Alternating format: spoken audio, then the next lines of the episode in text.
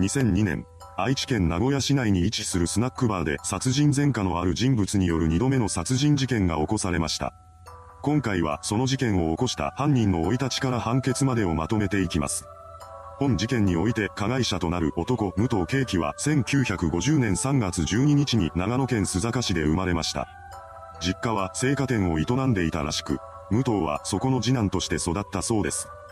どこにでもあるような家庭で特段問題もなく生活していた彼ですが、小学校を卒業する前に母親が倒れてしまいます。彼女は病に侵されていたようです。この影響で実家の青果店は廃業を余儀なくされました。そんな中でも父親は鉄工所に勤務し、家族を食べさせるために頑張り続けていたそうです。そのため、武藤が貧しい思いをすることはなかったと言います。その頃の彼は近所で口達者な少年として知られていました。ですが、その口のうまさは悪い方向へと向けられてしまいます。成長の中で武藤は意味もないような嘘をつくようになっていったのです。その中にはかなり悪質なものもあったらしく、寿司屋に店の出前を頼んだり、開くつもりのない宴会の予約を数十人単位でするなどしていました。そうした問題行動が続いたことでいつしか彼は周囲の人から嘘つきという認識を持たれてしまいます。ことあるごとに父親はそんな武藤のことを叱っていたそうです。その度に武藤本人は、申しませんと言って許しを請うのですが、すぐにまたいたずらを繰り返してしまいます。彼の兄は武藤がそうした行動を取る理由について、自分を大きく見せるために嘘を並べた結果、毎回収集がつかなくなってしまっているのだと考えていたようです。実際、それは的中していました。結局はそれからも武藤の問題行動が収まることはなかったそうです。時は流れていき、中学校卒業の時期になります。このタイミングで彼は実家を出ることにしたようです。そうして一人暮らしを始めてからの武藤は様々な職を転々としていました。いずれの職場でも長続きしなかったため、彼は金に困っていたそうです。そして20代半ばからは食い逃げや盗みなどといった犯罪に手を染めるようになっていきます。また、陸上自衛隊在勤中の1974年には詐欺行為にも及びました。とはいえ、そんな行き当たりばったりの犯行が成功し続けるはずもありません。間もなくして武藤の犯行は明るみになることとなりました。これによって彼は懲戒免職になるとともに、懲役2年執行猶予3年の判決を言い渡されたようです。しかし、その後も彼は商品詐欺や窃盗などをやめようとしません。これが発覚したことで武藤は再び逮捕され、執行猶予が取り消されることになりました。それに加えて、新たに発覚した詐欺罪で1975年2月に10ヶ月の刑期が加算されています。それから刑務所に服役した彼は2年2ヶ月後の1977年4月に仮出所を果たしました。ただし、それだけの服役期間を経ても武藤の本質的な部分は何も変わっていなかったのです。仮出所後も彼は建造物侵入や窃盗などを繰り返しています。結局はこれらの犯行も発覚し、窃盗8件と詐欺6件の罪に問われた武藤は1980年3月に懲役3年の実刑を言い渡されました。こうして彼は刑務所に後戻りすることとなったのです。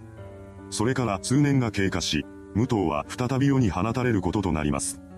その時も彼は金に困っていました。だからといって、この男がまともに働くはずがありません。武藤は無線飲食と無線宿泊をしながら生活を送るようになります。とはいえ、そんな生活をずっと続けるのは不可能です。そのことを自覚していた彼は職を求め、刑務所内で知り合った暴力団組員を頼ろうとします。そこで武藤は1983年2月5日に暴力団員が暮らしていた長野県諏訪市内へと向かいました。そこで仕事を与えてもらえるだろうと考えていた彼ですが、そう簡単に話は進みません。話し合いの末に仕事の口利きを受けられないことが決まり、武藤はしぶしぶ宿泊先の旅館へと戻っていきます。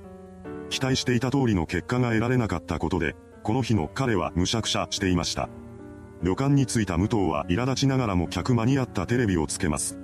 するとそのテレビの映りが悪いことに気がつきました。これによって余計に苛立った彼は旅館側にクレームを言いに行きます。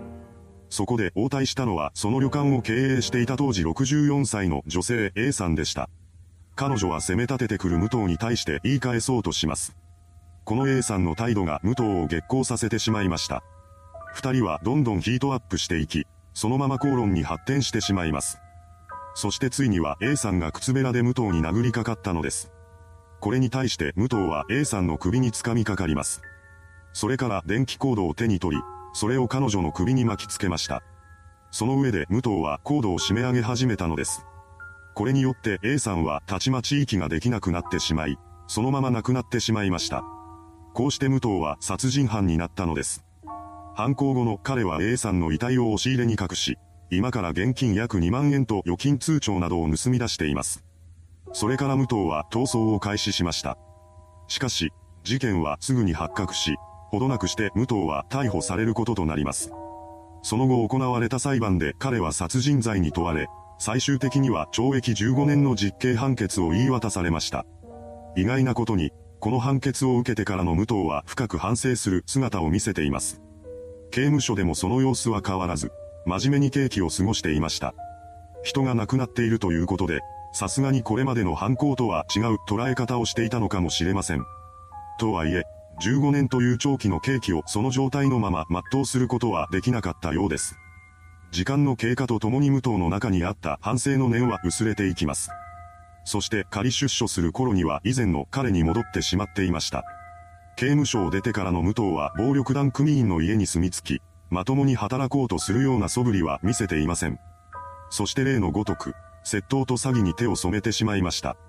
今回も彼は間もなくして逮捕されています。ここでも武藤は実刑判決を受けており、5度目の服役を終えて刑務所を出所する頃には2002年を迎えていました。それからの彼は約1ヶ月の間に9回の無線飲食と窃盗に手を染めており、被害総額は60万円にも上ったようです。しかし、それから数日後の3月13日には所持金が尽きてしまいます。そこで彼は飲食店から現金を盗み取ろうと考え、繁華街に繰り出しました。そうして武藤が入った先は雑居ビルの3階に位置するスナックバーだったようです。彼が入店したのは閉店間際の午後11時でした。このスナックバーの店主は当時61歳の女性 B さんで、彼女は入店してきた武藤を席に着かせます。その上で B さんは、普段は閉店間際に一見客は入れないけどと口にしました。実際、いつもなら入店を断っていたそうなのですが、当時は売り上げが落ち込んでいたために一見客の武藤を招き入れています。そうして席に着いた武藤は酒を飲みながら金を盗むタイミングを伺っていました。しかし、この時、客は彼しかおらず、なかなか B さんの視界から外れることができません。結局、その後も隙ができないまま時間だけが過ぎていき、日付も変わってしまいました。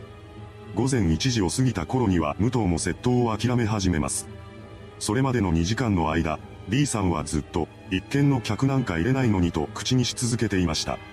そのことにも嫌気がさしていた武藤は無線飲食だけをすることにしたそうです。彼は B さんに、タバコがなくなったから買ってきてほしいと頼み、彼女を店から出させようとします。しかし B さんはその頼みを断り、腰を上げようとしませんでした。仕方なく武藤は口実を変更し、知人を迎えに行ってくると話して店から出ようとします。すると B さんはぴったりとその後をついてきました。そして結局は店に引き戻されてしまったようです。正規の金額を払って出ようにも、この時の武藤は金を持っていませんでした。その後も彼は店を出ることができず、時刻は午前3時頃になってしまいます。B さんは武藤の隣の席にやってきて、またしても、うちは本当は一軒さんは入れないと言い始めました。そんな彼女に対して武藤は、鍵もかけられちゃったしなと嫌味を返します。すると B さんは声色を変えてこう言い出しました。私は鍵なんてかけてないよ。私のこと、何とかしようと思ってかけたんじゃないでしょうね。この言葉を耳にした武藤は自分が無線飲食をしようとしていることに B さんが気がついていると確信しました。そしてもし彼女に通報されたら刑務所にまた入れられてしまうと焦り出します。この時点で人生の半分近くを刑務所で過ごしていた彼はもう刑務所には入りたくないと強く願っていました。